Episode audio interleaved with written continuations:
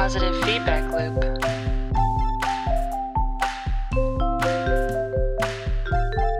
Three, two, one.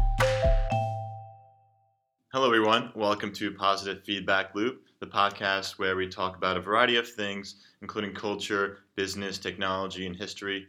And we try to learn a lot about how people think about these things and just discuss these topics overall. Uh, my name is Ray. I'm a host. We have Stephanie, the Hi. other host. Hi, Hey. everyone. And we have a special guest today. She is the Assistant Dean of the Graduate School at Questrom School of Business. Her name is Karen Phillips. Hello, happy to be here. Right, and Karen has been has a long career in graduate academia. She's been a student affairs leader. She's worked with different types of student activities. Why, why don't Karen? Why don't you tell us about your background and your bio? Sure. So I was very involved as an undergrad student, which sparked my interest to get into higher education in the first place. So that's kind of what made me get into student affairs in general.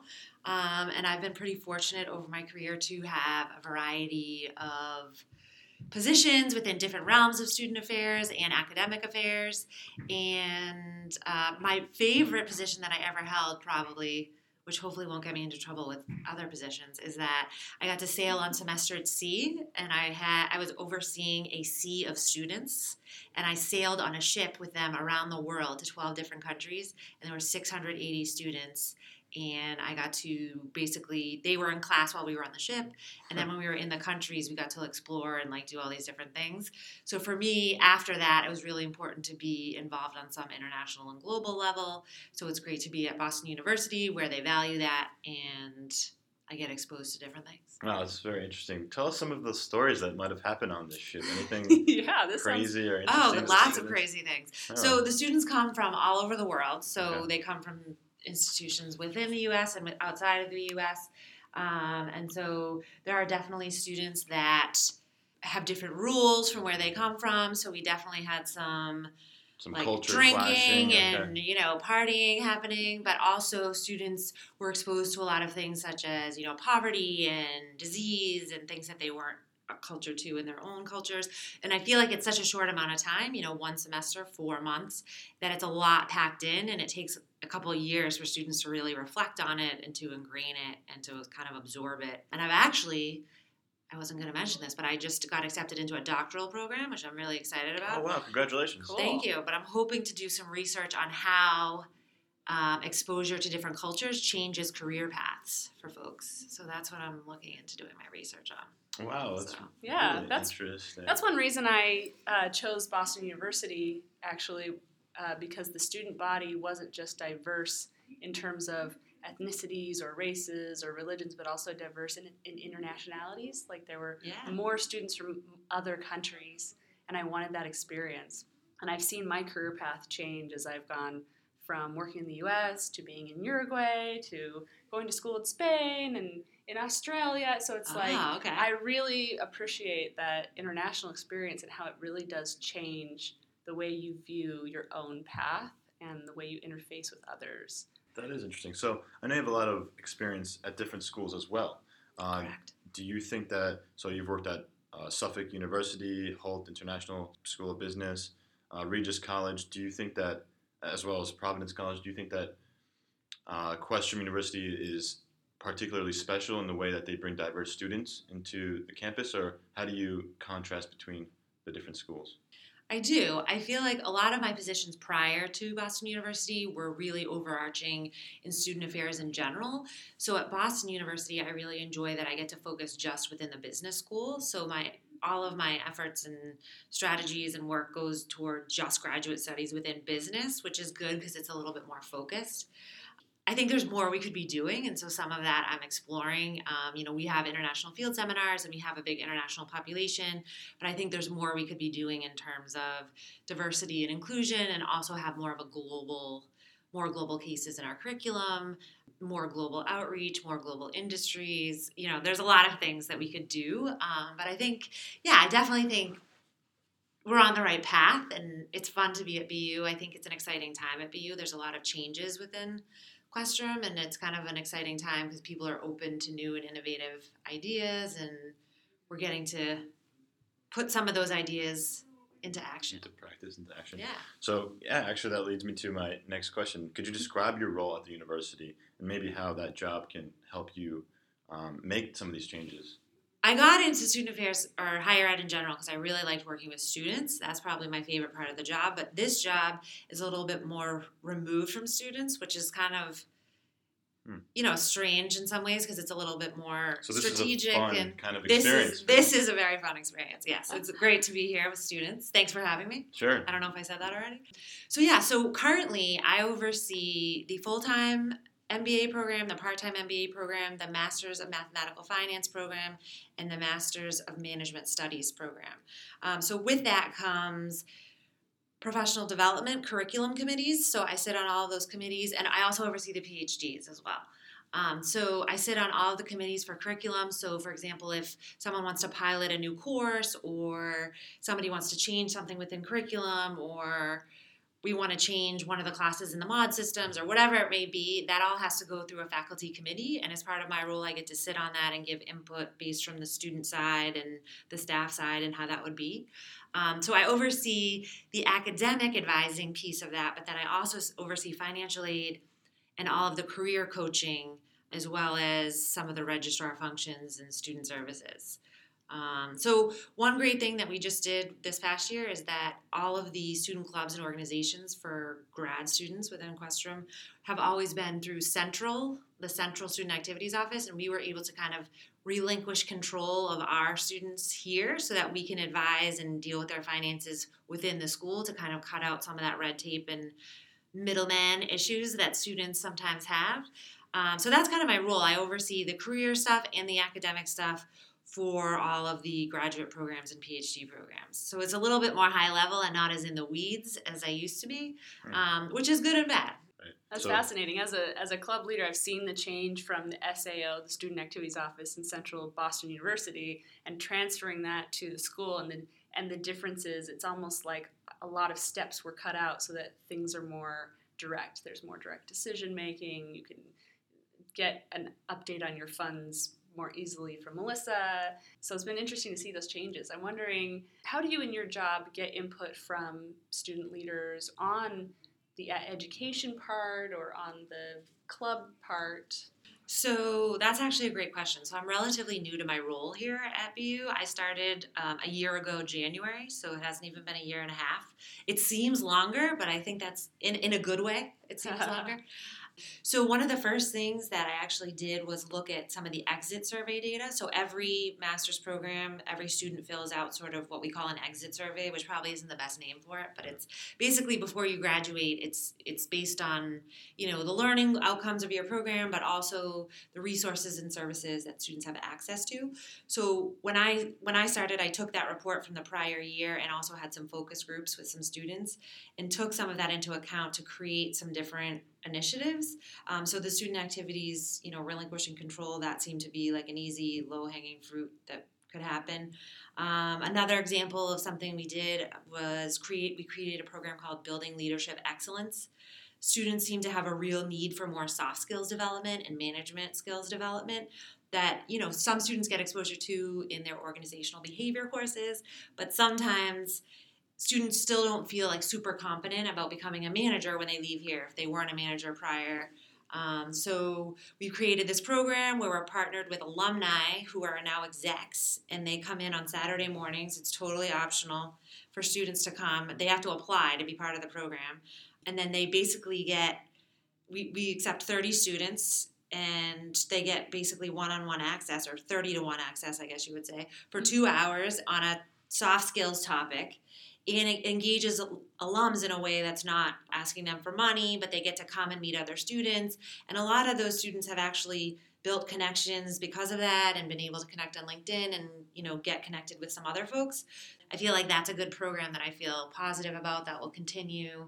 Um, and I actually just spoke to one of those alums right before I came to this podcast Hmm. today. So Interesting. Actually, so related to culture and uh, you know how to get these students to become more competent in these soft skills, how do you see culture affecting people's perceptions of introverted versus extroverted leaders? So, do you think different cultures prefer one way or the other, and What have you oh, seen? Oh, absolutely. Yeah. Yeah, I mean, I, I definitely think that different cultures have different ingrained norms, and then folks naturally are either introverted or extroverted. I think in business, it takes all kinds of leaders. I think it's really important to have introverted and extroverted leaders. I think in general, communication and being able to give and receive feedback is probably the most important skill as a manager or just to be successful in any type of role. So I feel very strongly about Do that. you keeping to that topic? So you're saying, um, give and receive feedback. What's the what problem is most common? Do you find? So they just can't give feedback because they're unsure about how the other person will feel. Are they afraid of giving feedback? Or maybe they don't that. have the skills to give the feedback. They don't. What are the No. Well, I think the there's a fear, right? I mean, it takes a certain level of courage. I guess it depends which way you're giving the feedback. If you're giving feedback to a peer, that would look very different than if you were giving feedback to your manager or your manager's manager or maybe a subordinate or someone that you supervise. So I think being able to understand how to give and receive feedback is really important. And I think I think receiving feedback is really difficult for people, especially new managers. Um, sometimes they're not ready for that, and so understanding that people are just trying to make things better and it's not a personal attack on folks, I think is really important. What do you think is one way to help oneself accept feedback and accept criticism and to not have that gut reaction? I think you're saying how do you separate the emotional side with just the, Yeah, yeah, because most people have this visceral reaction to criticism, right? Yes, I think it's definitely. I don't think you'll ever eliminate that emotional reaction, but I think a wise man once told me Mhm. that when someone gives you feedback, especially if you get defensive or have that sort of gut reaction, the first thing you say, no matter what it is, is thank you for the feedback because that lets them know that you've accepted it and it gives you at least 10 seconds to think about how are you going to react to it. So even if it's something that you might not feel great about, just saying thank you for the feedback gives you sort of a minute to bounce back before you give your reaction. For some folks, they might need to internalize it and then go back and have a conversation, and that's okay. But I think being able to create a mindset or a culture where that's acceptable is really important. And so, for I'll give an example. I- It'll be interesting to see if the people who report to me listen to this and they they can uh, they can give feedback to what they think. But one of, for my one-on-ones with everyone that I meet with every other week that reports to me, at the end of the meeting, I always say, "Do you have any feedback for me?" And so initially, everyone's like, "What?" Because no one's expecting to hear that. Like it's Yeah. kind of a strange question, right? And so everyone's always like, "No, I don't have any feedback. Everything's good." But if you keep saying it, it ingrains that they know that you're open to it. And so after a while, they'll say, Yeah, you know, I was thinking about this, and I think it might be better if we approach something this way. So I think it kind of creates a culture to show that you're willing to accept it. But it's also very scary as a manager and a supervisor to say that all the time because you don't know what's going to come back at you. Have you noticed that those people start to ask you, "Do you have any feedback for me?" Yes, Okay, yes. And okay. So typically, if I was having a one-on-one, I would I would bring up any feedback I had in general. So then at the end, when they say, "Do you have any feedback?" I'll say, "Well, just looping back to what we spoke about. You know, this is something we really need to focus on." Or so I try to not surprise them when they give the feedback question, but to mm-hmm. sort of wrap it into what we're already talking about. It'd be interesting to, to just flip the coin now and talk more about how to give feedback. I was just thinking about this when I was giving feedback to a team. A requirement, We're required to give feedback. So That's good. they were expecting it. is that part of your curriculum? right? It's part of my All curriculum. right. Is that Yes. a teaming with Hutch? Yeah. Uh, no, this is this year in, in Strategy? platforms. Yes. In yes. platforms. Okay, In good. an IS class. But we're required to give feedback. Oh, And I'm happy to hear at that. first your the initial reaction is well this doesn't look good or this looks wrong or whatever and then i thought to myself what if i presented this as an opportunity which is something i learned subtly in management consulting with professor mccormick. Uh, when you give slides to a client you don't say you should do this. Right. you know fix this in your company. You say you have an opportunity to do this. Or have you considered these interesting fun ideas as positives rather than a fix? And so i took what i had learned and tried to incorporate it in the feedback i was giving. So i'm wondering if you have insights how do you give good feedback I think that sounds pretty good, but I think hmm. saying, you know, in relation to this, have you thought about it this way instead of saying, like, I don't like the way this is being handled. So not framing it as a negative, but maybe, like you said, is there an opportunity to improve it? Or maybe if we looked at it this way, we might do something differently.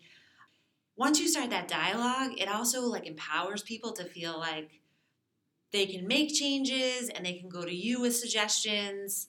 Um, and so I feel like I've definitely seen that in my role with my team. I think in the initial stages, there was a little bit of fear and, you know, kind of feeling each other out, like what's going to happen here, what are the changes going to be. And I, I do think that our team is very open now and would come to me if they felt like something wasn't going like it should and you know we always have different struggles with different things but i i think in general we have a pretty good feedback culture i think that's really important even with students Mhm. so we, I can get a very angry email from a student, and so I always take that as an opportunity to bring them in and say, "Hey, I got your email. I totally understand that you're frustrated.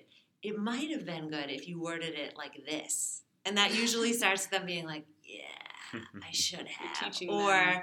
right. Yeah. And so, yeah, I mean, recently we had a student who sent out a lot of tweets in relation to our office uh, in the last few months. So I invited that student to come in, and I think they were really scared that they were, you know, in trouble.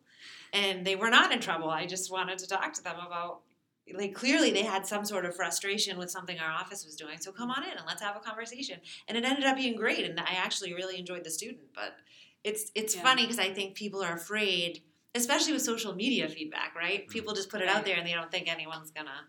Well, it's also it. a, it could show a gap in communication. So having angry tweets can actually be a signal that there's some lack of signifier that shows that there's an openness. So even if your office is open, right. if there's no signifier for that, or there's no, or the, the perception has not been created yet, then they're they're going to find another avenue, right? It's almost like feedback without being feedback. You know, without being stated, you're learning.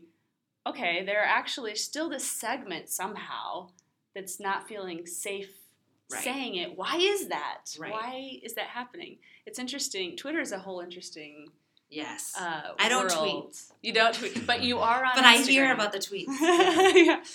It's interesting to see how people communicate and give feedback to companies, to each other, Yeah. and communicate. And Even some of with- it's highly positive, some of it's highly negative. Even with faculty, so you know, often in our office we get a lot of feedback about a particular course or a particular way that doesn't seem effective with faculty. And so encouraging one that students talk to faculty directly, which can be scary and, you know, courageous of the students, but then also sometimes you know, having to call a faculty member when I'm clearly not an expert in their subject matter. I'm clearly not a faculty member myself, so there's a little bit of a credibility gap there with them sometimes. But calling a faculty member and saying, hey, like, this is some honest feedback that we're hearing. And I would say 90% of the time, faculty are super receptive to that. But I think it's just taking that step to give them the feedback to help tweak the class or frame it in a different way.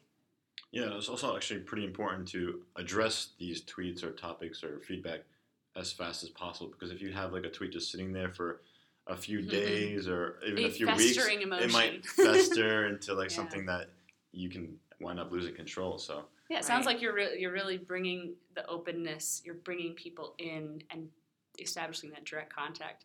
So it sounds like you're creating a positive feedback loop. Oh, Ah, yeah. Love what I did there? I think it's important to me that within our office, if there's a relational feel. Like it shouldn't be transactional. I want it to Right. feel like we're there to support students, not to just like help them process forms. Yeah. So so really trying to get that mindset within the staff, and then also like emulate that out to the students so that they can see that that's really where we're at. and I think as as a student, I really do appreciate that, and I kind of feel that in the grad center. So thank Oh, you good. for that Yeah. initiative. So this is a really great place to pause uh, for a break, and then we'll come back and talk more about what Dean Phillips thinks about the future of education. All right. You're a graduate student here at Questrom, and you've got a rad life. We want to see more of that life. You need to hashtag Questrom Life on your social media posts. Follow the Grad Center on Twitter at Questrom Grad. Follow on Instagram Dean Karen Phillips at Dean Karen Phillips. I started following Dean Karen Phillips just two days ago, and my hair grew back. It's amazing! You should do it too! So we're sharing the student experience one hashtag at a time. Follow at Questrom Grad and join the community by tagging hashtag Questrom Life in your posts. Hi, welcome back to Positive Feedback Loop. This is Luis. I am back here for the second half of the podcast. Uh, again, here with us with Karen Phillips, uh, who's going to tell us a little bit more about education and her experiences with it, and we're gonna just have a fun time. So let's talk a little bit about the future of education. What can we expect coming down the pipeline? What are some of the advances in technology and how they affect education? Should you have any initial thoughts on this, Karen? Sure. Not being clairvoyant and being able to tell the future. I do think that mm-hmm. technology is going to play a big part of the future of education, especially online education.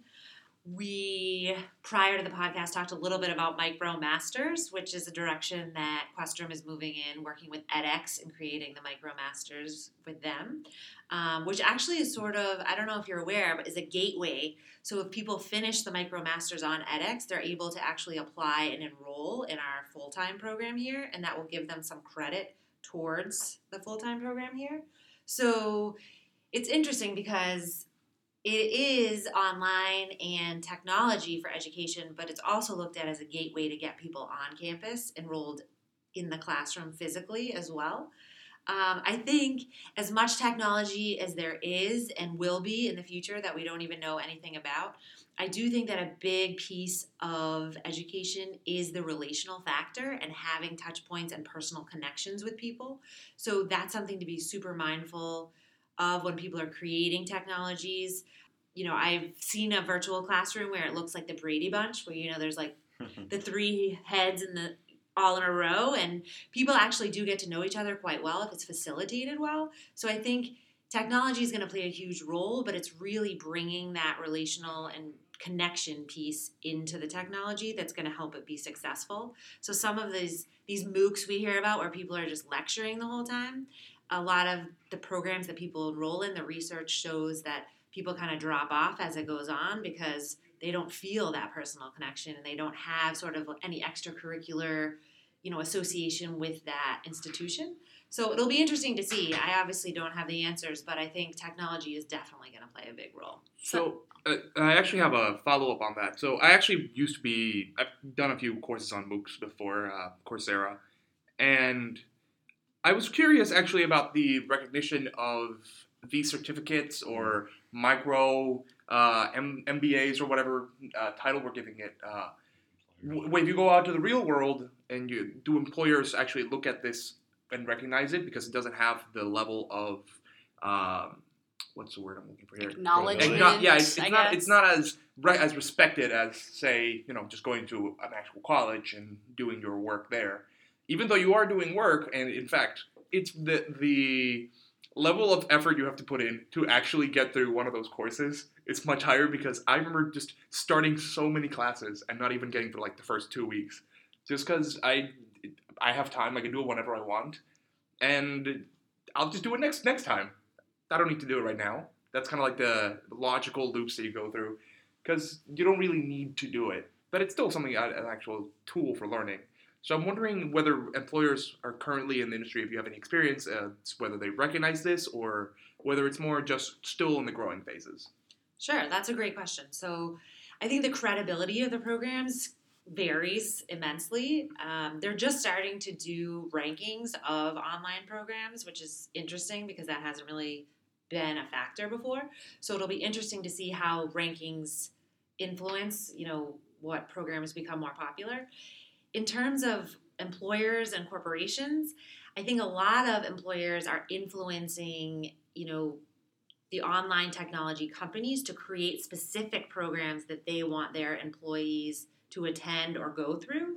So there's actually a lot of tailored competency based programs that are being created that are super valuable to the employers that are having a say or having some sort of influence on what's being presented in those programs. So if you're just signing up for one randomly and it's not necessarily through your employer, I mean, it could be valuable to you down the road, but I don't know how credible it would be.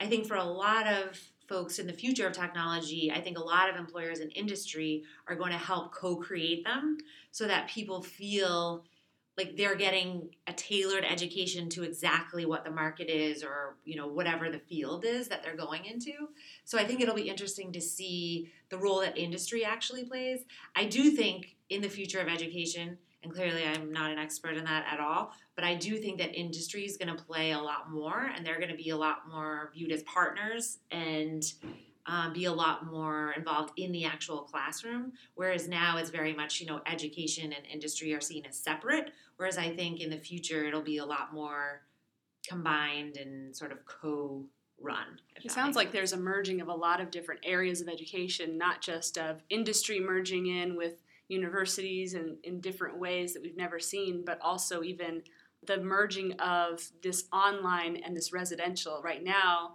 you know, there's a rating system for residential, there's a rating system for maybe online platforms, but what happens when you've got an, a completely blended experience where the residential and the online are, there's this spectrum? Where does the university then end, and where does online education begin?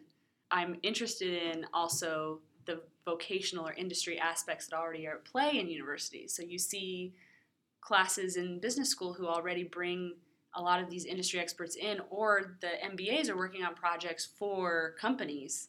And so, where does that end and begin? And you see that happening even at larger uni- research universities, where they have postdocs or they have PhDs doing research that is funded by a company, and you don't even know where the sponsorship or fundraising wing ends and the research wing begins. So, this merging seems to be part of or maybe a symptom of education moving into some future state.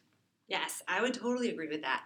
I would say so I don't know how familiar you are with our master's in management studies program here, but that program was it's basically a very innovative model that brings in consulting projects for students and they don't sit through tradi- traditional classes. They're here 9 to 4 Monday through Thursday just like they would be at a job and they're basically meeting with execs and doing research and going out to market and working on these consulting projects for a full year um, on all different companies and different aspects. So I do think that that's what people are more interested in. It gives them some more valid experience rather than just the educational component. So having those projects for industry, I think, is really important. But right where it starts and where it ends, it's very mixed depending on what program you're in and what institution you're at. And Also, I, I wanted to add, I think the idea of having, you know, two for an MBA, for example, two straight years of education and some projects thrown in the mix, it's particularly, it might not be as valuable as having maybe like a,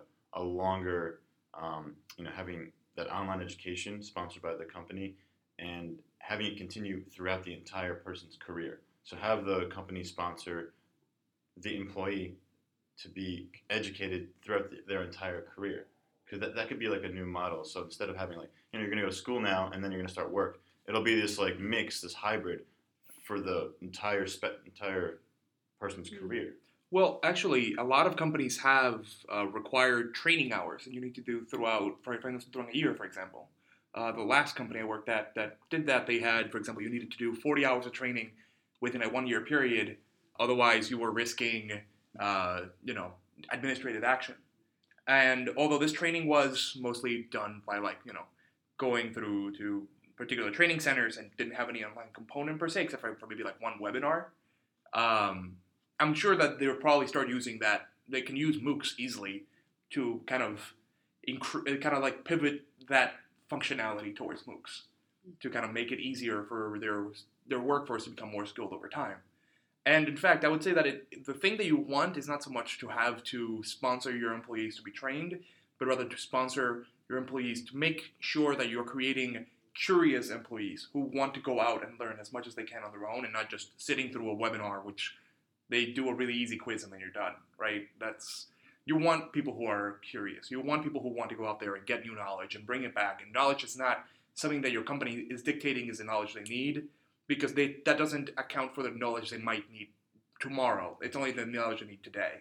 So that's I think probably where things are probably going to go in that sense. I think there's a lot of different avenues for the future of education. So I think that's definitely possible. And I think schools are trying to come up with more innovative models because people are sort of craving that and looking for that. And there's a lot of talk about, you know, what's the next thing and how can I get relevant experience while going to school. So I think there are many, many universities looking into this and researching it. So it'll be interesting to see what the results are in a few years. Well, you seem like a very curious person yourself, like a person who loves learning. You, you're going to do a doctorate now. You also have done had these international experiences, so you seem like the perfect person to guide the future of education. What kind of advice would you give to educators to incorporate the kind of learning you've incorporated in your life? Good question. I think this is something we actually just spoke about this morning. It's really important for people to sort of question the status quo. So, not getting too comfortable where you are. You don't want to just do everything because it's always worked before. Like, there's always a way to improve something or make something better.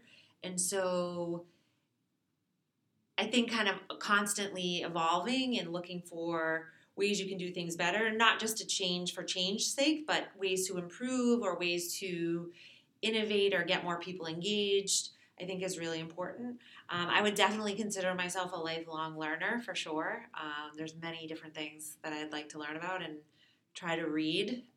I think in general, for any profession, you you need to be able to give and receive feedback, like we spoke about, but also be innovative and not sort of sit on your laurels once something's good and always be striving for something better. I don't know if that answered your question. Definitely, it's it's interesting because there are skills that last a long time, and there are those that don't. And I think of you know people who uh, were professional typists back in the day and they you know they had this skill they could type so fast and now everyone is a typist. Everyone types that has been kind of pushed out of being a, a job an industry. But then you have these skills like taking feedback receiving feedback. You also have a skill such as just lifelong learning or innovation or creativity or good listening skills or brainstorming skills that uh, were totally relevant in the 1800s and they're still absolutely relevant today. So, how do you develop a mix of the right skills, right? And going off of that, going into more of the future as well, because that's kind of the theme of the second half, what do you see being some of the threats that we're kind of seeing coming down the pipeline that might disrupt the way that, that uh, education currently works and that might be an issue for the educational system in the US? um, for the next 10 years, 15 years that you kind of have can see coming down, or if not, you know, that you worry might be an issue? Sure. So I think in general, technology positions and jobs are growing, ever growing, and some of the technology may start to replace or even eliminate jobs. Maybe not to this extinction of typists necessarily, but um, I definitely think you know, some roles will be affected and changed by technology, but there's also going to be roles created to create that technology as well. Um, so, you know, it's an ecosystem. So people are going to shift their focus basically because they have to in yeah. some ways. But that doesn't mean everyone needs to go into technology. I would be poor at working in a technology field, I believe. Um, I am not even on Twitter, so I don't know what that says. But I think definitely things evolve and yeah. workforce changes. So, as part of GMAC, Graduate Management Admissions Council, they put out a report every year with sort of like what are the industries that are growing, where are the most jobs. And so I think that's important for us to take into account when we're working with students so that we can be transparent with that information, yeah. especially on the career side of, you know, this market is getting smaller. This might be somewhere you want to focus your efforts based on your strengths or weaknesses. Um, so that's definitely something we take into account. But people are also going to find their own passions and want to follow what they want to do. So it's hard. I mean, we would never tell a student like you need to go into technology because that's the future. Yeah. But I think if there's a student who is passionate, we clearly show them many different avenues and things that they could yeah. pursue. So if, if, for example, let's say truckers are being replaced by autom- by automated uh, robots en masse. You can't tell someone not that if they want to be a trucker to their heart's desire. You know, you can't be a trucker, but you know, we're not the town from Footloose. But you know, the, the reality is, you're probably not going to find a job, and you're probably going to have to train in a different sector, and that's going to be difficult because there's a lot of those truckers that are going to need to go through the educational system, and that's going to be one of the big issues that the, that I think that I see for uh, coming as well uh, especially given the quantity scale of the issue that we're going to be having. But uh, there are things that people might feel passionate and love about being a trucker that they could put towards something else that would be just as relevant. Yes. Good point. Good Absolutely. point. Yeah, so that makes sense. So basically, take that focus and energy and put it towards something where there is a future. Thank you very much, Dean Karen Phillips. Uh, we had a great, insightful conversation here. It is the end of, the, of our podcast for today. So I just really wanted to thank Karen Phillips for sitting with us. Uh, you can follow her at, at Dean Karen Phillips on Instagram, also uh, at Questromgrad on Twitter, and uh, please do follow up at plea for uh, a hashtag Questrom Life if you have any interesting things that you're doing or uh, found or just want to really brag about something cool you did. Thanks so much for joining us, Karen. Thank you so much for having me. This was a lot of fun. On that note, uh, I would like to invite all our listeners to subscribe to SoundCloud slash PFL podcast, and we're also on iTunes and Twitter at the PFL podcast. Thank you very much for listening. Have a great day. Thank you and stay crazy. Stay, Stay crazy. crazy.